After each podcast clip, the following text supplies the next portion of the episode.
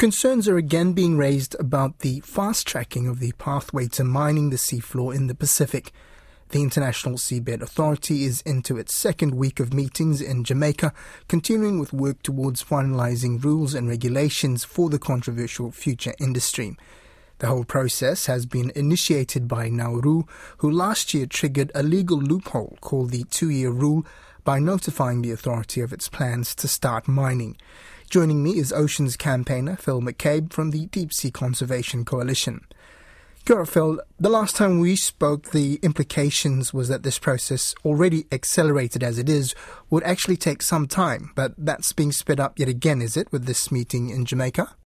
Yes, it is. It's, it's the meetings at the International Seabed Authority um, in Kingston, Jamaica, and with Nauru triggering the two-year rule in um, in June last year, which which basically um, you know pressures the international community to to you know finish regulations and issue a mining license within two years. Um, the, the, the process is being fast tracked and and and negotiations around the laws and and everything are being rushed.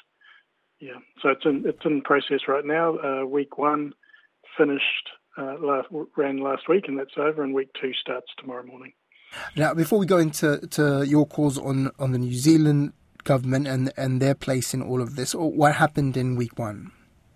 Um, it was there was uh, discussions around this is this is the council meeting, so it's a, a um, around thirty I think thirty six governments are there at the moment, and in July there will be a, a bigger meeting where the whole membership of 167 countries plus the EU will be present. Um, but last week they covered uh, the financial matters, like how you know where proceeds from from mining these nodules in the Pacific will go, um, and and the whole process of that. And there's there's very little agreement around how that should happen, um, and and a, and, and, you know an important uh, point came up around the the models around the economics of this completely omitted uh, or didn't include the environmental costs that will that will come about. You know, the loss of loss of natural capital, the loss of bio, um, sorry, ecological services um, from the environment, and so there's a real there was a lot of um, concern around that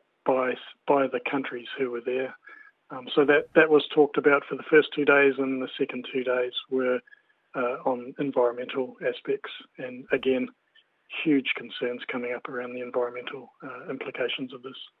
And um, what has, has New Zealand's input been so far, and, uh, what are your thoughts on it? Yeah, I mean, New Zealand, to their credit, they're engaging uh, meaningfully now, um, and, and and that is good. And the the concern is that New Zealand understands that this activity cannot go ahead without causing serious harm. Yet the line that they're taking, the middle ground, middle of the road approach, is is to feed into the regulations and get the regulations completed so that, you know, uh, uh, and, and what will happen if the regulations are completed is that um, seabed mining will start. And, and the company that wants to push it ahead, Nauru's um, partner in this, uh, the metals company, formerly Deep Green, they are saying to the world that we want to start mining in 2024. And we know that, that you know, the, the scale of what they're proposing is uh, unprecedented, and, and the destruction will be as well. Thank you. And and your call on, on the New Zealand government, what is what is it? What is the position you think they should be taking? Well, you, you know, this we, we we don't know enough about the environment. We we know that the damage will be significant, long lasting, and, and widespread. Um, and New Zealand knows this. They need to just put a pause on this process, and we need to rethink. Um, the, the ISA as well is is uh, unfit for purpose. It's it's set up a long time ago, and it's not um, you know appropriate for the for the for the 21st century. And New Zealand needs to call for a moratorium. They need to show leadership in the region and globally, and and call for a pause in this process. Thank you, Phil. And you have experts on the ground in, in Jamaica at these negotiations we're hoping to hear from throughout the week. Uh, Yes, yes, correct. We uh, we have uh, legal, political, and scientific experts there, um, and and we'll be dialing in um, and, and discussing with them and getting updates on, on what's going on.